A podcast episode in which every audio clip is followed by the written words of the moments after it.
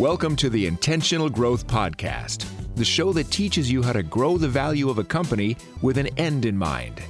Host Ryan Tansom interviews top business leaders, authors, entrepreneurs, and other professionals who share their experience and expertise about buying, growing, and selling companies. Welcome to the Intentional Growth Podcast. This is episode 246, and I am Ryan Tansom, your host. Have you ever wondered what it takes for a company to make it into the Century Club and last over a hundred years in America? That's exactly what drove Vicki Tenhaken to spend 10 years researching the common practices of these incredibly successful and long-lasting enterprises. Vicky is a professor of management at Hope College in Holland, Michigan, and prior to joining the academic world, she worked at GE and Herman Miller in roles including Executive Vice President of Strategy, General Manager of New Business Ventures, Vice President of Marketing, and several human resource management positions. Aside from having a working practical experience of understanding what it takes for business to survive over generations, Vicki was a Fulbright scholar who published several papers on topics of leadership, corporate longevity, and she spent years studying century old companies in Japan who, very interesting enough, has a ton of data about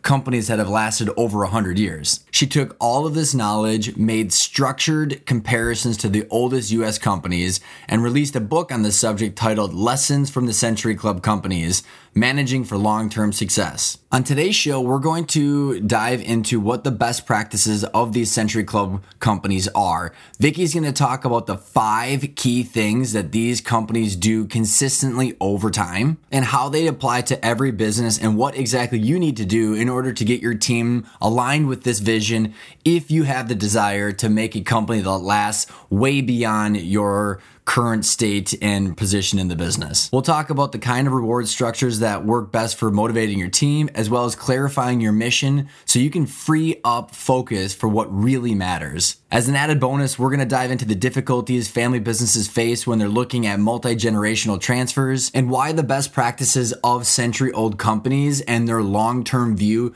could potentially be one of the healthiest ways to look at the business and the economy that we've come across in a long time. It aligns with conscious capitalism, building shareholder, stakeholder value, and really doing what's right for the long term. And as a result, you have one heck of a good business that lasts generations. If you're ready to see if your company has what it takes to last 100 years, then tune into this episode. Without further ado, here's my episode with Vicki. Sponsored by Arkona's Intentional Growth Digital Course. Ryan Tansom and Pat Hobby show you how to shift your mindset away from solving for annual income to focusing on strategies that create long term value, giving you the freedom and choices to take control of the future destiny of your business. Accelerate your knowledge with 36 videos and dozens of exercises that combine decades of experience buying, growing, and selling companies. Learn more by going to arkona.io or visiting the show notes. Vicki, how are you doing today? I'm doing great. Thank you. So super excited to have you on the show. Um, I was just we were just kind of talking back and forth about how I came across you, and some of our uh, clients and people that been on the show are part of Tugboat, which is about long-term businesses. And then i someone had posted about the presentation you had given and then i was like oh my gosh who's this vicki and then i went and i saw your book and i saw your research. I'm like oh my gosh does this fall right in line with the passion of me and the show? And you talk about century old companies. Yeah. and you know i had listened to a couple of your podcast interviews that you'd done in the previous uh with previous people and just i find your your research super interesting. So for the listeners not familiar with you or your background. Just give us a little bit of a where did you come from? How did you get involved in this topic? And, uh, you know, how did you go about your research? Sure.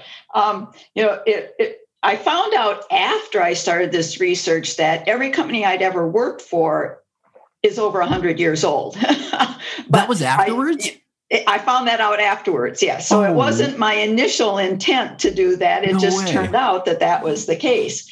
Um, I was uh, very fortunate as a young woman in the 1970s to begin my professional career with General Electric. in a management position.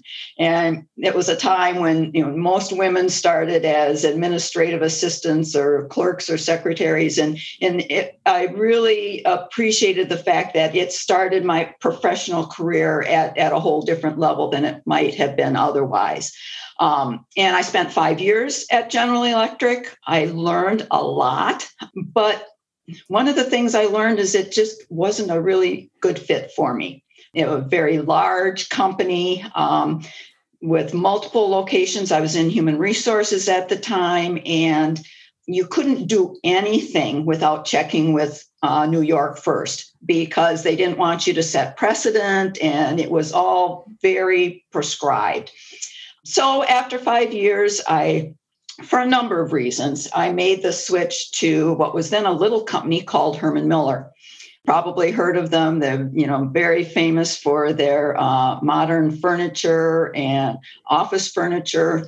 At the time, they were mainly in office furniture, and I just loved working at Herman That's Miller. Cool. I spent over 20 years there. I started out in human resources um, eventually was vice president of marketing was in new business development and uh, actually started their retail business which has really taken off in the last year as you might expect yeah. in terms of home offices and uh, especially seating and ended up my last five years there i was on the executive team in charge of strategy and, and chief of staff and uh, learned a lot of really positive things about what a business could be when I was at Herman Miller.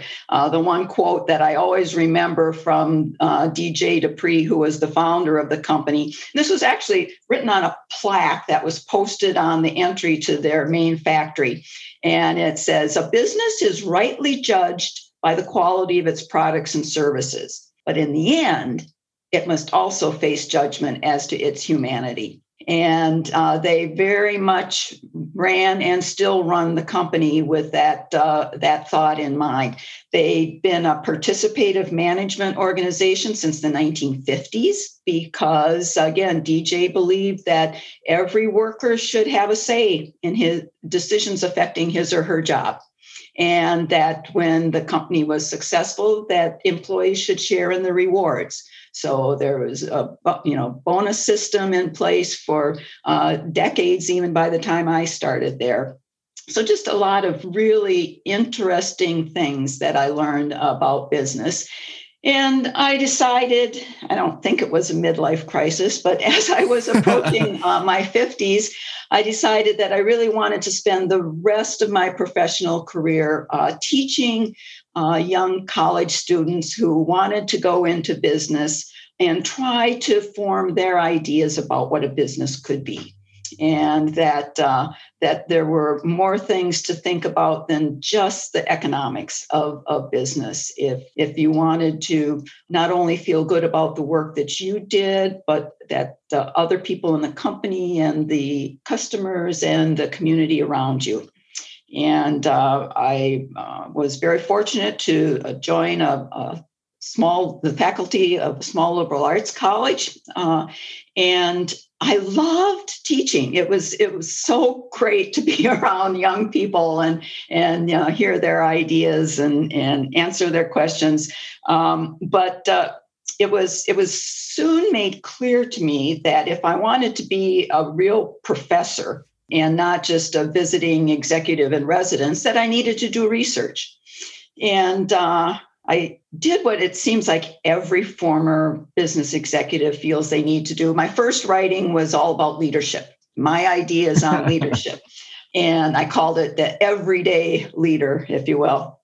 Um, and, and actually was quite successful in, in getting published in both academic journals and uh, uh, popular business press, but realized that wasn't really a research agenda. You know, once I said what I had to say, that was kind of it. I dabbled in international business for a while because I'm very interested in, in other cultures and other countries. Was able to get a Fulbright scholarship along the way to teach in Poland talk uh-huh. about learning something. Try teaching an executive MBA class on change management to people who are trying to manage their company from communism to capitalism. Yeah, that's a whole. Yeah, that's like. Was, I wonder if there's a you know above and beyond a PhD. yeah, it was amazing. Reading the projects that they prepared was was a, a whole education in and of itself. But I didn't happen on this research on hundred year old companies until um, I led our school's uh, Japan May term. And it was while we were visiting our sister university in Tokyo uh, called Meiji Gakuin University, where we listened to a number of lectures from uh, professors there. And one of the economics professors, Makoto Kanda, gave a lecture on shinise. And shinise is the Japanese term for uh, long lived companies or traditional company in good standing. And some of these companies that he studied were a thousand years old. I mean, they have a lot of very old companies in Japan. And when he started describing the characteristics of these companies and the practices that they had in common, I just became fascinated and came up with all kinds of questions in terms of, you know, is it just a cultural thing? Uh, would I find the same uh, practices in the US? How many companies over 100 years old were there in the US? And so once, you know, all these questions started rolling around in my mind, I realized I'd found a research agenda and uh, spent the next 10 years uh, working with Mako on research both in the US and Japan trying to answer those questions about uh, common practices of companies that are over 100 years old. I, I love I it. oh, and I and I love it because you went out and you actually did the research for a decade. And what so just to kind of throw out there because I want to unpack what you found in the research, and I think the listeners, you, you're bringing a quantitative like perspective to things that I've been talking about for years on this show. And so I have had the CEO of uh, Conscious Capitalism on the podcast, and I've had Bo Burlingham, which is a small giant. So there's these lingering, I shouldn't say lingering, there's these topics of be small and be a big a small giant which what does that mean and then understanding that or understanding conscious capitalism where they talk about the six stakeholders and then i got done listening to some of your material I'm like you essentially in your research have proven that what these other people are talking about is legit and it works and it works for 100 year old companies because you have to do so many things right to be around for 100 years yeah.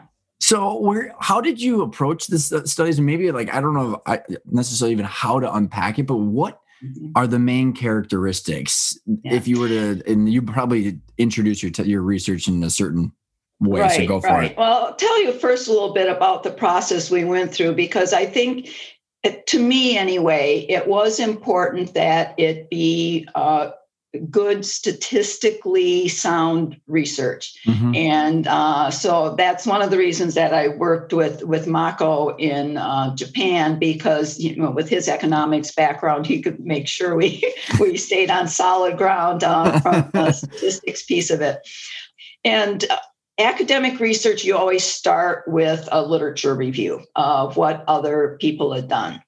And interestingly enough, I mean, some of the books I'm sure you've heard of, you know, Good to Great, The mm-hmm. Living Company, um, a lot of uh, research with good information.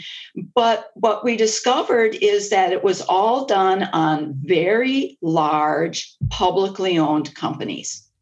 And as a result, the data sets were small. And whenever you have such small data sets, it's hard to draw statistically significant conclusions. Mm-hmm. Um, and the fact that the majority of companies in the US and Japan and the world are small to medium sized privately owned companies. Right, totally. So it wasn't real clear how much revel- relevance that other research had to most of the companies that are in operation today. So we wanted to make sure that our research would be useful and helpful to uh, someone starting a business or someone uh, leading a business today that wanted to seek to last a long time or just to be a good business because um, obviously you wouldn't be around 100 years old if you hadn't done something right. So right and what I, what, what, what I mean it's what I'm so excited about. What you just said is it's useful and relevant because it's mainstream, right? So you're not like everybody is spending so much time talking about the unicorns or raising money or the public companies, and like it's just a whole different set of rules necessarily. You know, well, the game is just different. So you actually went in and said, "Hey, here's what privately held companies that have been around for a, a century have done." Yeah. Yeah. So, so go, go, for it. Easy to say, harder to do, I will say. I wore out several student researchers trying to pull together the database of uh, US companies that are over 100 years old. Public ones were easy to identify. You know, you got that handful, and but okay, we know already they're not the, the standard. So to try to identify the privately owned 100 year old companies, took a lot of work. Some states have Century Club companies. I bless those governors for doing that because that was the, you know, one way of getting of getting a list. But then you still had to vet them to see are they still in operation, et cetera, et cetera. Some industry organizations have Century Club mm. companies. Interestingly enough, uh, the lumber and building industry is, is a famous one. And there are a lot of small to medium sized uh, lumber yards and, and building supply companies that are small and over 100 years old. Agricultural co ops, there are many of them. And then a lot, one of the things I really uh, am, am, sorry to see is so many local newspapers that have gone out of business because they are the ones that would write articles about uh, companies in their town that had, you know, mm-hmm. achieved the 100 year mark or the oh, 125 yeah, year yeah. mark. And they profile them in the newspaper and so we'd find those articles online and and so you know gradually you know year after year after year i was finally able to build a database in the us that was large enough to do the research while we were building the database here, we were actually doing the research in Japan because uh, the government there has a ready made database of companies over 100 years old. And they're very compliant in, in uh, answering surveys that uh, college professors might ask them to do. So we started by uh, doing case studies of, um, I think it was two dozen 100 uh, year old companies in Japan to come up with what they said were their common practices.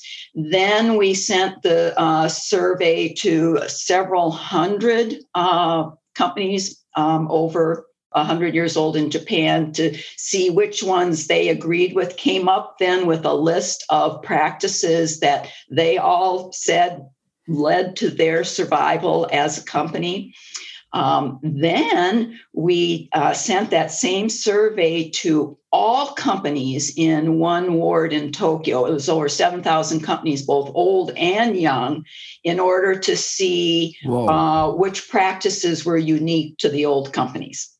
And then we took that same survey and by then had the database in the US and was able to send it to companies in the several hundred companies in the US and to see if the responses were culturally significant or if in fact they were uh, the same.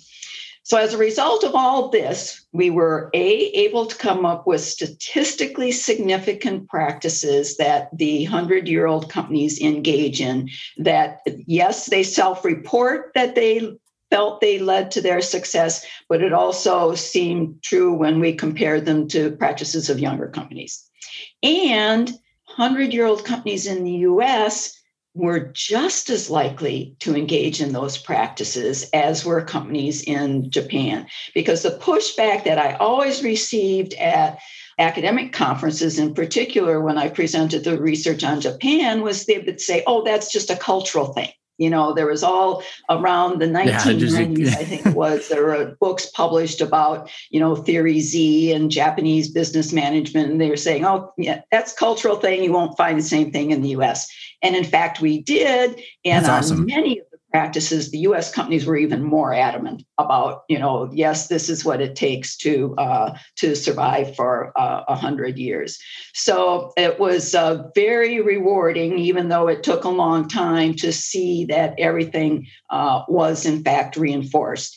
some of the practices were the same as what the uh, previous research had shown of large public companies, but there were a lot of other things that were quite unique, as you might expect for uh, as a privately owned small to business, small to medium sized business. So there's a, a couple different ways that I, whatever direction you want to go is I want to unpack for the listeners what are the some of the characteristics in general of the Century Club, yeah. but also then Vicki, like, well, how does Japan and the U.S. compare? And then there's public and private. So there's a lot of probably sub sub ways yeah. that you're slicing the data in that. But maybe I, I don't know if you usually start from the top.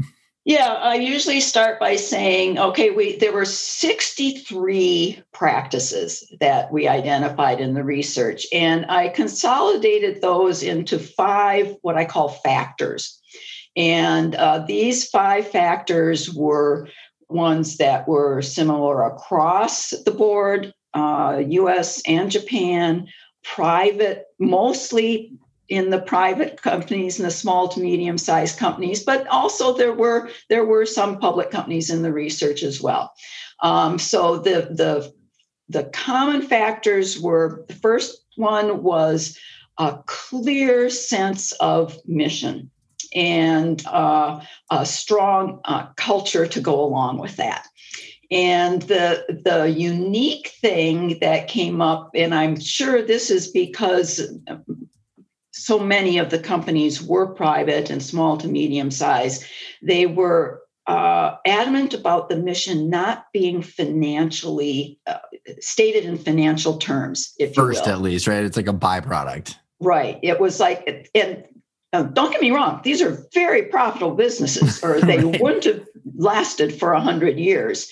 But they tended to look at profit as the result of doing what they do and doing it well. One one CEO said, uh, "We we see profits as the fuel for our, our organizational engine, not our destination."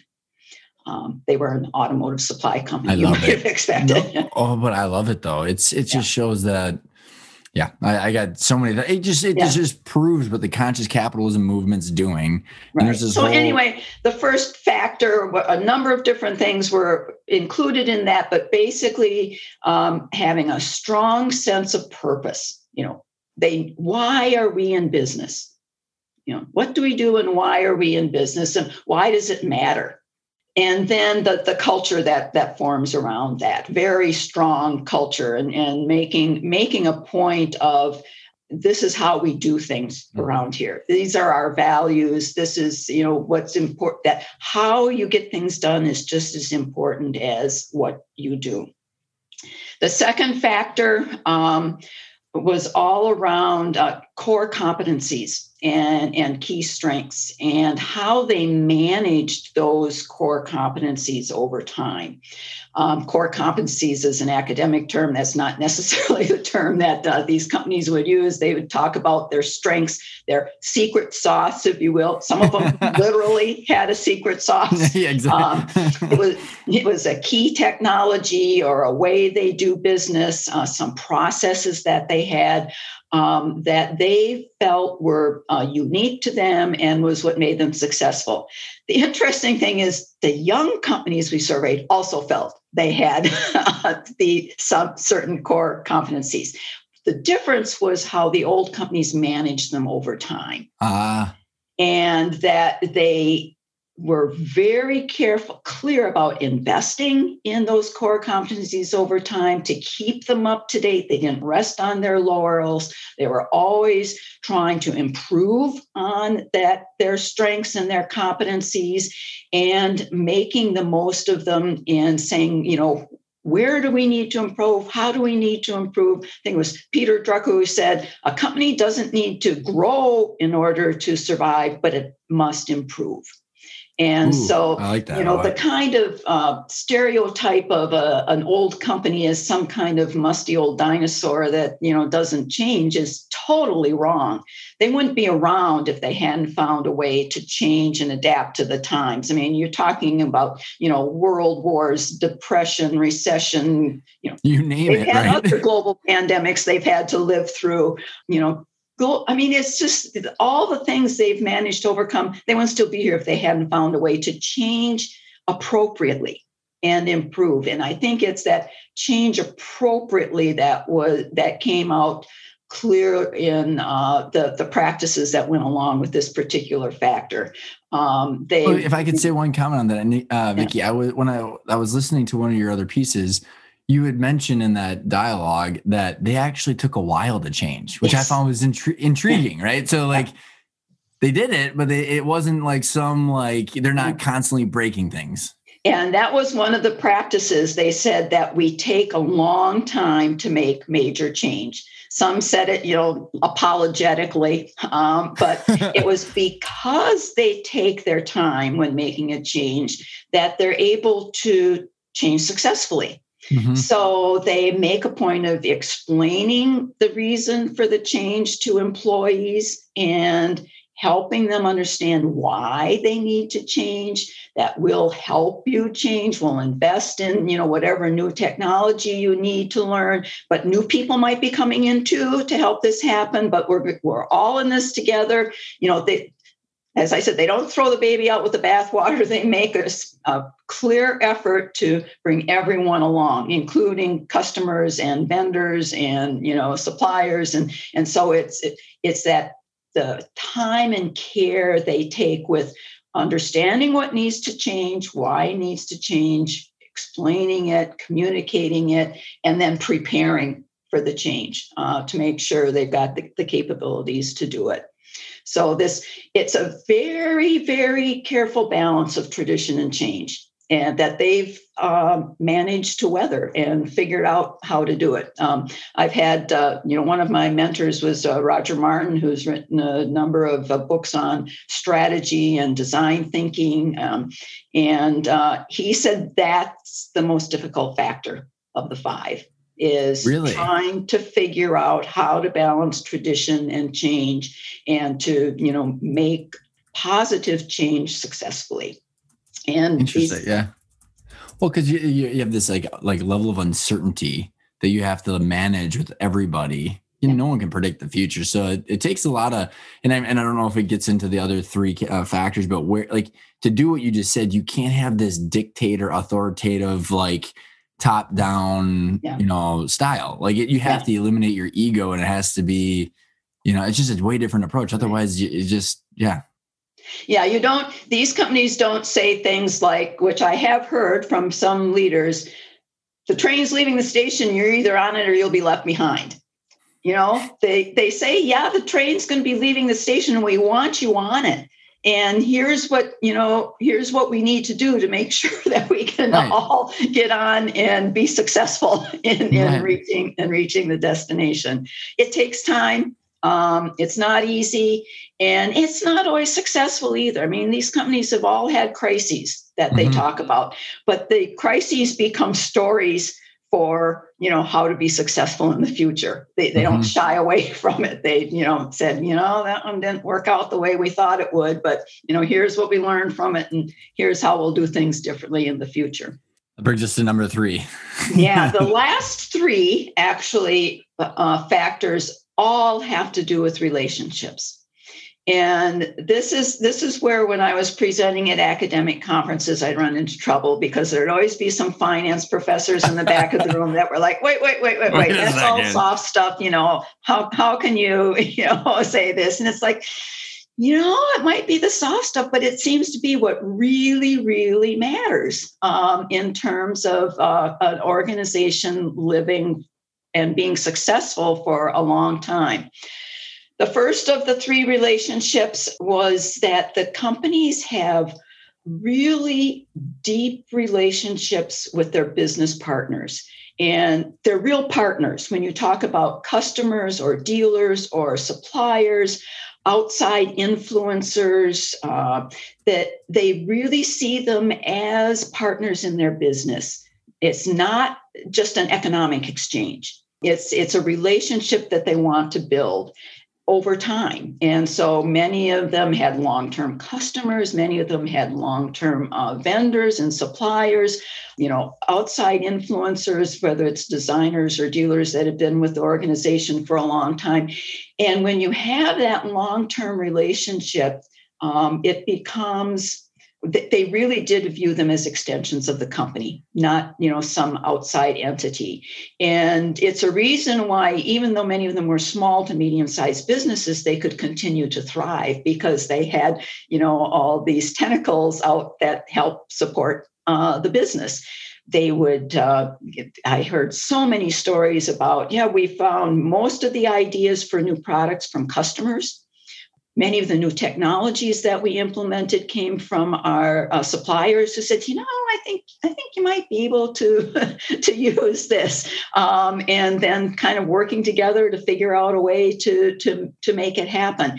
And it was because of the trust that's built in that true partnership that they're willing to exchange strategies and information and technology and uh, and then they're all of them are successful over time. What and a concept, right? I just love it. it like, I know. and, and I say that because it's just like, to me, Vicki, it's just such like a duh. But then yeah. you go, okay, well, why doesn't it happen? I mean, like trust in relationships, it like, of course, right? And like, I mean, how many people do you think in the last 12 months realized how messed up their relationships were when their supply chains got completely thrown yeah. a wrench in it? And they realized that the, all the people that didn't treat that well over the last five ten years they now are relying on as people are making priorities and decisions of where things are going to go. I mean yeah you have to you have to rely on others. Yeah and the, there are already stories coming out in the last year of, about how you know customers have helped save our business and mm-hmm. things like that that you know that wouldn't happen otherwise um, there's just this kind of mutuality, I, I guess, that that uh, develops that over time that it's it's it's we're all in this together mm-hmm. kind mm-hmm. of thing, and uh, it it it's. Um, it's a it's fun to to hear and see happen and that it, it can happen. I had one one CEO say, you know, this whole idea of it being more of a relationship than uh, a, a mere economic exchange. He said, I prefer covenants over contracts. he said, I just really want to see that, you know, mutual relationship, whether it's with a customer or a supplier, or, you know, that, you know, we have we have this commitment to each other.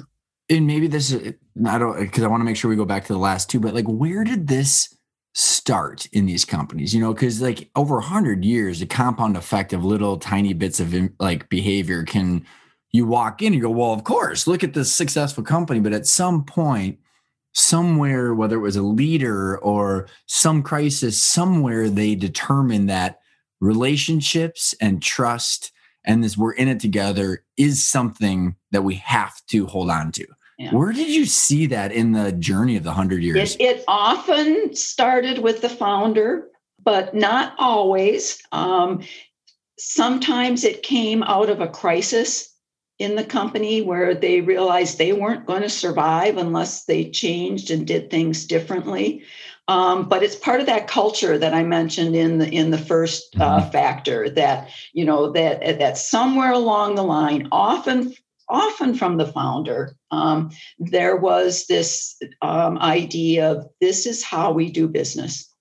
And that um, it's not just, you know, the owner of the company having a relationship with the owner of the, customer company or the supplier. We want everyone in the mm-hmm. company to build those relationships with your peers in the you know uh, our, with our business partners um, so you know it could be you know it's engineer to engineer or finance person to finance person that's the kind of relationships we want you to have and that that's built into the culture and mm-hmm. becomes mm-hmm. an expectation um, super interesting all right so the, the, uh, the last one yeah the, yeah, last the two. second uh, or the second relationship factor or the fourth yeah, overall yep, yep, factor is, as you might expect, um, uh, long term employees. The employees in these companies tended to be with the company uh, uh, the length of service far, far longer than in the average organization. Um, and in many companies, you saw generational families in the company my daughter works at Herman Miller. you know, I mean, it's that yeah. kind of thing that that happens. They see, you know, their parents or their grandparents working for a good company, and they do the same. And so th- there's so many benefits that come with having long-term employees especially if you invest in their continued growth and development. There's this organizational knowledge and and history that comes with you know they can uh, figure things out a lot quicker often. They don't have to reinvent the wheel every time something uh, some problem comes up uh, and there as long as there's as part of the culture is a willingness to change and be open to new ideas and an investment in training and development this whole idea of long-term employees uh, and low turnover. Um, the turnover rates in these companies is, you know, less than half of the normal in, in the U.S. And so you think of all the money they save on, you know, having to recruit and train new people. Oh, for sure. Uh, it, it just is amazing. But you know that this doesn't just happen. That a lot of these companies had policies and practices in place that were very employee centric and treated employees, well, as I mentioned with Herman Miller and the participative management plan, many of them had bonus systems in place or mm-hmm. profit sharing, um, a, a, lot of, um, you know, kind of employee ownership programs.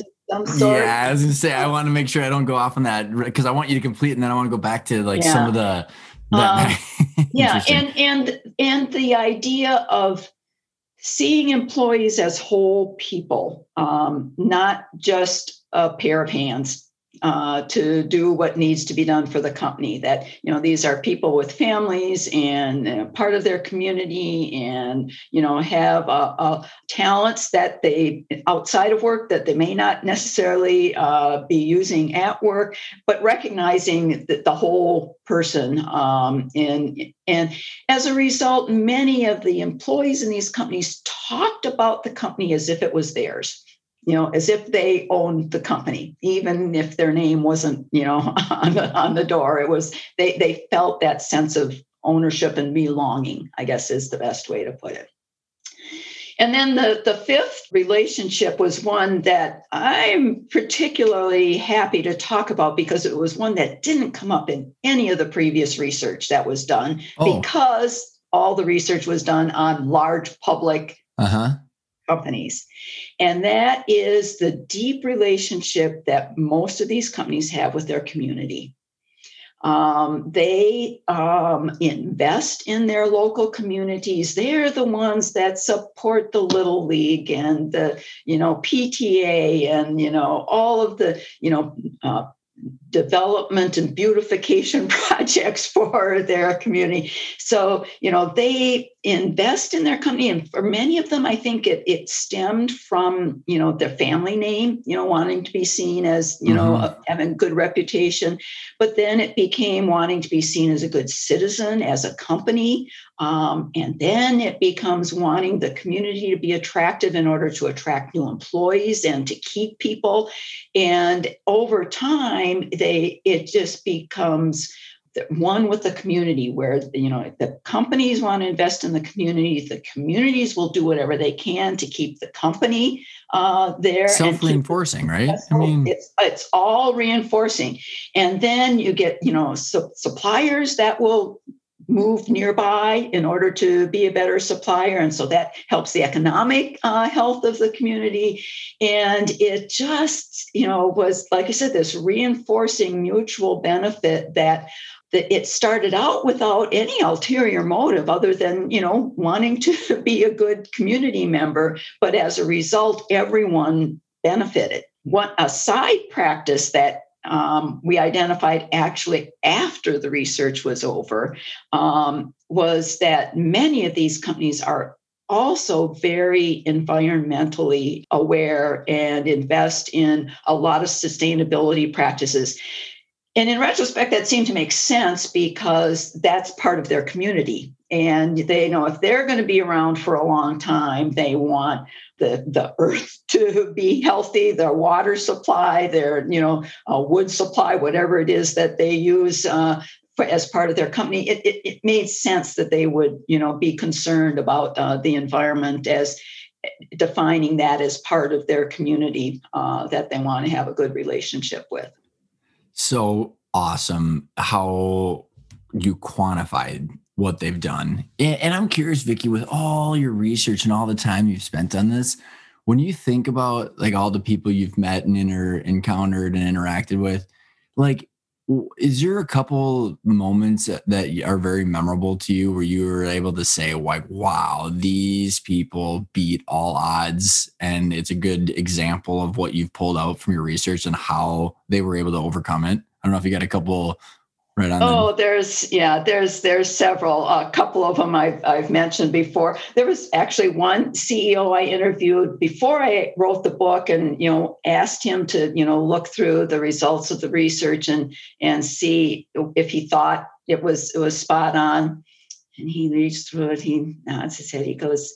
Yeah, I, I think I think you've got it uh, pretty good, but I just don't think you emphasize relationships enough. enough. Yeah. Right. Um, there was uh, oh one one thing that I, I did not mention it was one of the practices way back in factor number one in terms of purpose and culture. Part of the culture, as, since the companies crossed all different industries, you might expect that their culture and their purpose varied as well. One thing that was in common, though, was they tend to be very financially conservative. And they uh, are slow to take on debt.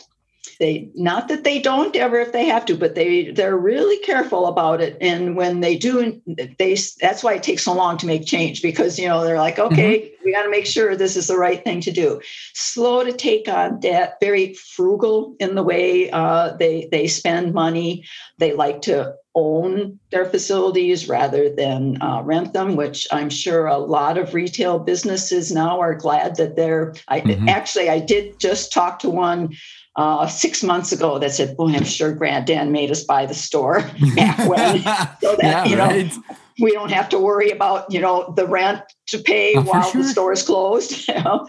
um, so uh, and the one one uh, guy I interviewed uh, this was uh, several years ago, um, which you'll tell from the, the story. He goes, Yeah, we had somebody from Lehman Brothers uh, come uh, consult with us and told us we didn't have nearly enough leverage that we really needed to borrow some more money if we wanted to you know be successful and start you know growing and investing that he said yeah we didn't hire him yeah, weird. Uh, you don't have enough leverage. And by the way, I get commissioned off of giving you leverage. So yeah, I wonder yeah, where that's yeah. coming from, right? Yeah. And he goes, Look what happened to them. And right? we're still here. yeah, exactly. Um, uh, oh, I was going to say, and I, I don't want to uh, detract too much from what, what I think is it's super related. I didn't, I'm just in the middle of this book called Makers and Takers. I don't know if you ever heard of it. It was written like four years ago before even a lot of this stuff is unfolded. This woman has described the financialization of business in America. Very interesting, where the short term profits, the stock buybacks, and this consumption of like we're the Century Club companies, they have to provide goods and services that are profitable and have healthy growth yeah. over time. Over time. Like, and it's just like proof. You've literally no, just no, proven. No financial tricks, you know, just real solid. yeah, weird. Business. Weird, right? Yeah. Yeah, Arie de Geus, who uh, wrote a book that I really like called The Living Company. Um, he was the head of strategy for Royal Dutch Shell uh, for a number of years, a 200 year old company, if you will. And he has said that most companies don't live as long as they could because they focus exclusively on economic factors, mm-hmm. not realizing that a business is a community of humans and that you know that it, it once you realize that then you, it's like okay what are we what value are we providing to the humans in our community whether it's employees or customers or vendors or our community? It's so just to take that even one step further, because I couldn't agree with you more. And you've proven it through your research. And I think there's a lot more material there, like Simon Sinek's new book, The Infinite Game. He met, he talks about private equity short term and that being a disaster for the long term growth of these companies. And so there's other stuff, but you've gotten this baseline of like, hey, it's worked for these companies for 100 years. But my point is to take it a next step further to which I believe is proof in what you're saying. So I've got four year old twins, Vicki.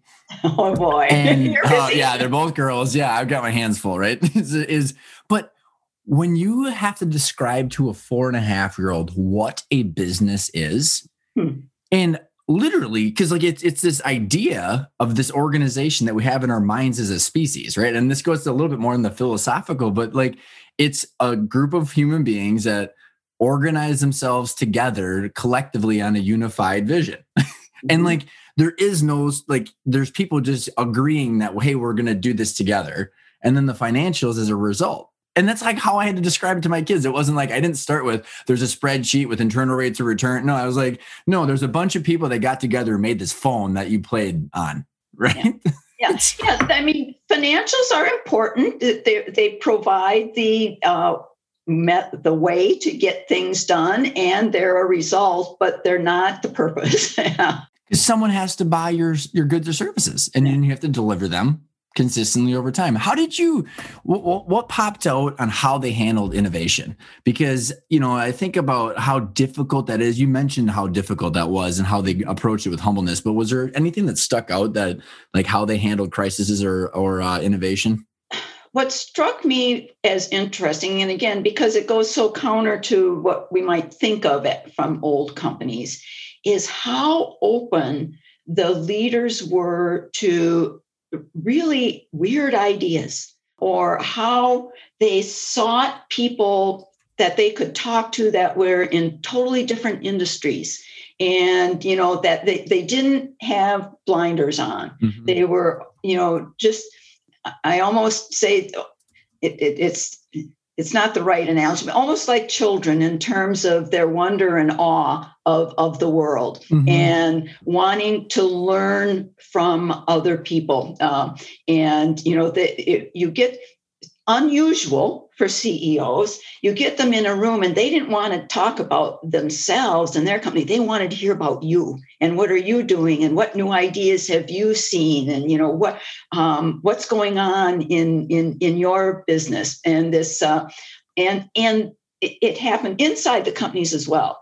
Just being very open to employees coming forward with ideas or as i said you know vendors or customers and you know instead of saying oh we we know what we're doing here you know don't bother mm-hmm. us it would be oh well I hadn't thought of that before kind yeah. of thing but this kind of willingness to embrace even you know really off the wall thinking uh, and not just kind of dismiss it but but being open to it and seeing i mean i can remember at herman miller when uh, the designer uh, actually it was a technology that came from a supplier and then one of our designers worked on it in terms of a chair without any cushions and even even our customers said, you know, no way we're buying a chair without a cushion on it. And we said, well, just you know, and so over, I think it took five years to develop the Aeron chair, and now you know that's kind of become the standard, right? Isn't that but crazy? At the time, you know,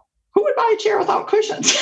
you know, it just. Uh, but it, so I think that you know that that and again it comes back to culture that it's built into the culture the curiosity openness to new ideas and not being afraid to try new things and even to fail Right. And it's, it's so in that makers and takers book. I mean, the, the polar example, polar opposite example of that is they talked, this woman talked about how disastrous GM got after like creating this culture of just like, if you brought something up that's bad, I mean, you're just going to get crucified for it. Right. I mean, like you're never going to see that. And that had to do with the ignition recall or something like that. But you just, you know, you're taking it and flipping it the, to hopefully the ideas bubble to the top you you met you know in some of your material you talked about individualism versus stewardship and like you know i don't know if some of this culture or some of these things that we're talking about right now i see uh, i tend to vicki like see these as a result of like the ownership structure or how ownership is translating that structure because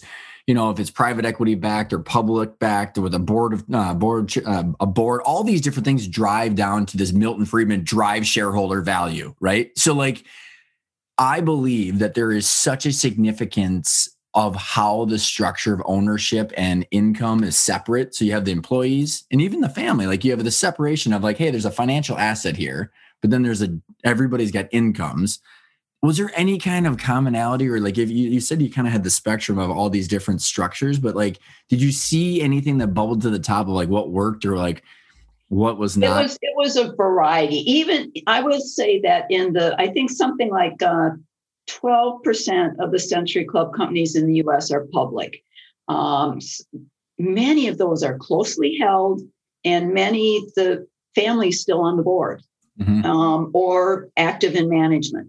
So, you know, there's that model. And then there's the owner operator model. Then there's a model where the uh, family maybe still owns it the company and is chairman of the board, but they have professional management. Mm-hmm. We saw many different uh, combinations, and a lot of it, you know, there. I mean, there's all kinds of stories about what happens, as you've said, of the third generation, you know, and mm-hmm. and trying to make it through that transition once family uh, is diffused and you have different ideas of you know what what should be done.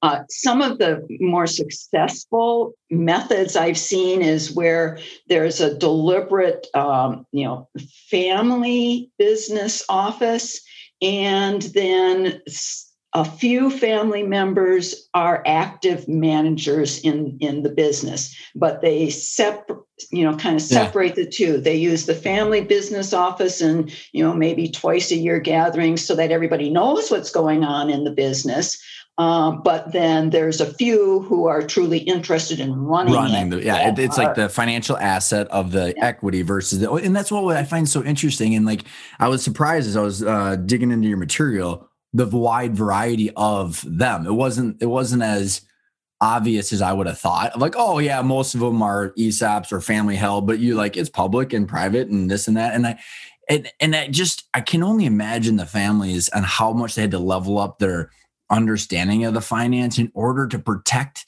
them that in order to protect the company from active you know active investors mm-hmm. or like the other board members that didn't see the more people that you get involved the more you had to you know align your view like there's more and more stakeholders and it must be so difficult to make sure you're and that takes it a time investment. And one company that um, I worked with that isn't quite 100 years old yet had, you know, significant family division issues along that. And they were so adamant about wanting to keep the company together not having to go public that they truly invested in you know getting everybody together and and really talking through it working. There's a, uh, several family business organizations that are really good i think at consulting with these organizations and helping them manage through those issues because it's there, there's different ways to do it. I don't see that there's any one method, but what I think is required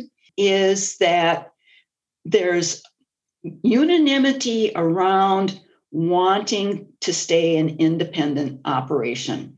And if if you can get there that says that you know survival as an independent entity is what's important to us then I think um, you know a lot of these other things are can be helpful in, in yeah. getting there. But if you if you don't come to that conclusion, if you say no, I really want to you know just grow to the point where we can sell and get our money out, then then you've got some problems. What's so uh, interesting too, because you just it like you're boiling it down to what is everybody in agreement on because then everything every strategy and choice becomes a derivative of what you agreed upon. And like if you think about what you just said of we're in agreement that this entity needs to exist, well, you then in order to be super excited about that, you should hopefully have one big mission and purpose statement, right? Because like otherwise, why would you get excited about that? Otherwise, it'd just be about the money. Yeah. So you kind of just it's super interesting how it all kind of falls in like that.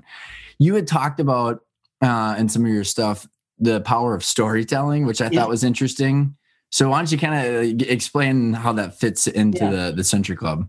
Yeah. So um, stories are very powerful. I think in terms of helping understand people as well as companies and you know and especially in, in transferring culture and you'll have um, new employee orientation in these companies is is a storytelling process often because it's not just you know filling out the forms for insurance and, and, and taxes. it's okay this is the company that you're joining and this is who we are and this is how we do things. And and so often it's stories about the the founder or significant uh, people in that help make the company successful about big successes as well as crises that the the company had faced.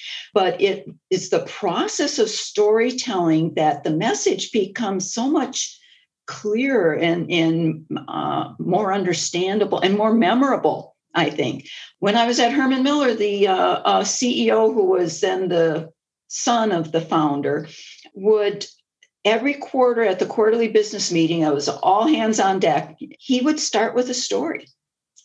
awesome. And then that story made the point that he wanted people to remember or to learn for that period. And then he ended up publishing that that all these stories in a book called leadership as an art that uh, be, became a very famous book. But it's I still remember those stories like, you know, when he introduced the uh, whole idea of every every employee would be an owner in the company, and that you know he he talked he started by talking about um, a friend of his who was you know working on a camp for inner city people inner city kids and took them out into the country. And the first thing that they did was try to play a baseball game. And none of the kids wanted to play outfield and he was like, you know, what, you know, what's wrong with you? I don't want to play outfield, you know. And they said, well, there's there's animals in the woods and you know they might come get us. I don't want to be out there all alone. And so the way he solved it was by having two kids play every outfield position one to watch the woods and one to field the ball. And, so, and he said and that's what we have at herman miller now. We have two people in every position an owner and a worker. So that everybody while they're doing their job they're also able to watch the woods because you know you you're both an owner and an employee. And so it was through stories like Super that cool. that concepts just you know really stuck in your head. And and a matter of fact one company when it gave out awards uh, longevity awards. Once you've been with the company 20 years, you became a storyteller. It was oh. like, okay, now it's you, it's your obligation to continue to tell the story to new people so they understand who we are and how we do things and that realize that that could be more powerful than managers telling them that you know this is this is how right, you have. right it's not in some you know plain vanilla you know corporate doc that they're going to get on a memo on a yeah that's awesome. What when you think about your research what is what are your hopes that what what is your hopes for the research and what kind of dent do you want to have on the world because of it? My hope all along was um, well first i wanted to just highlight these companies and you know how great they are. But what i hoped for was that my students, I mean, this was at the time when I was you know, still teaching, were mostly interested in entrepreneurship.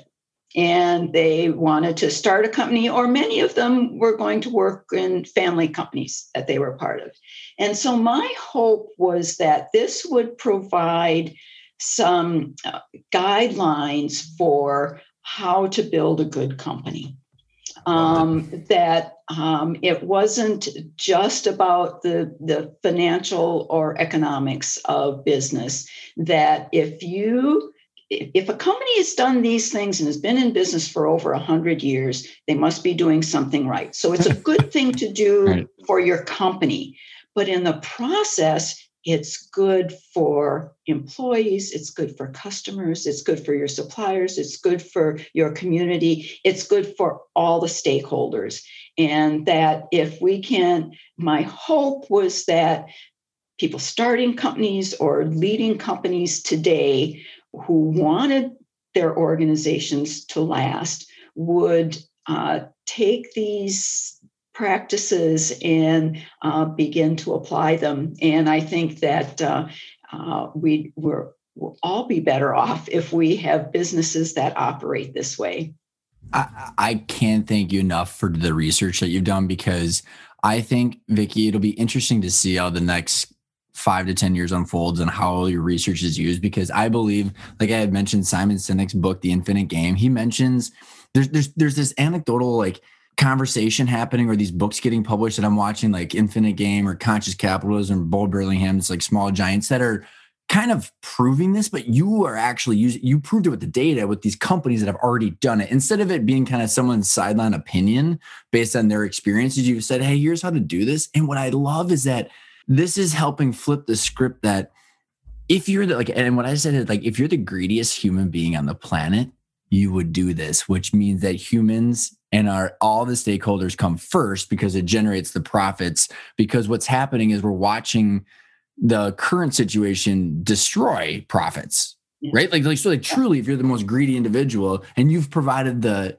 research now to support people's opinions that are out there. So the reason I say it's it'll be interesting to see how the years unfold because I think there are people are going to have to start referencing your research because people people are caring enough where they have to prove their points now yeah, and it's uh, what I'm particularly proud of is that it's more than just case studies. Um, because you know, when you have small data sets, you can do case studies and you can say, "Oh, that's interesting." Uh, but I think with the number of companies that were involved in in the research and the statistically significant results, it, yeah, I, hopefully it does carry some some weight. So, two last questions for you. One is, what does the word intentional mean to you? Intentional. Yes. being deliberate. I love it.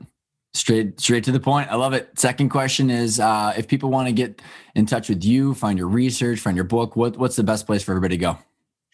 Well, um, the book, um, Lessons from Century Club Companies, is available as an ebook or paperback on Amazon, Barnes and Noble. Um, you can go online and, and get it. I have a blog, uh, How 100 Year Old Companies Survive, um, that I post to occasionally. You know, I'm uh, always available to answer questions at uh, Century Club Companies at gmail.com, uh, or I still have my hope email yeah. so tenhaken at hope.edu is is uh, would work as well Vicki, thank you so much for coming on. This has been a, a blast, and I, I appreciate everything you've done. Well, I appreciate your interest. And as I said, I think uh, the, the more the word can get out about how to make a, a good, long lasting company, I think we will all benefit from. So thank you.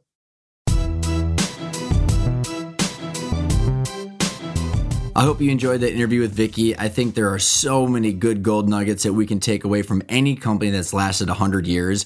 What I found was super interesting is that additional step that she mentioned that companies that lasted 100 years protected with all their might their ability to stay independent.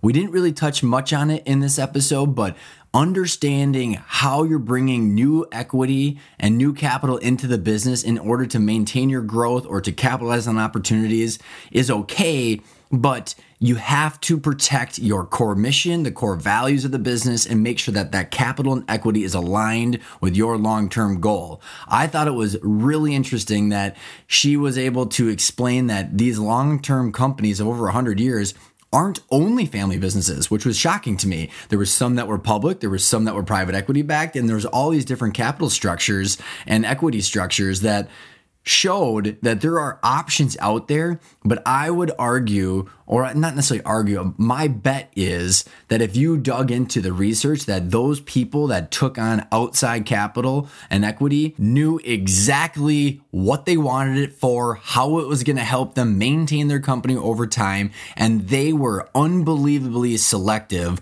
with the people that were tied to that outside capital. If you want help figuring out what you want and why, go check out the intentional growth training at arkona.io. We got a bunch of new videos and web pages out there that hopefully make it super clear what's in the course, what you're going to get out of it, and how it could help you make progress towards building a more valuable business that gives you choices.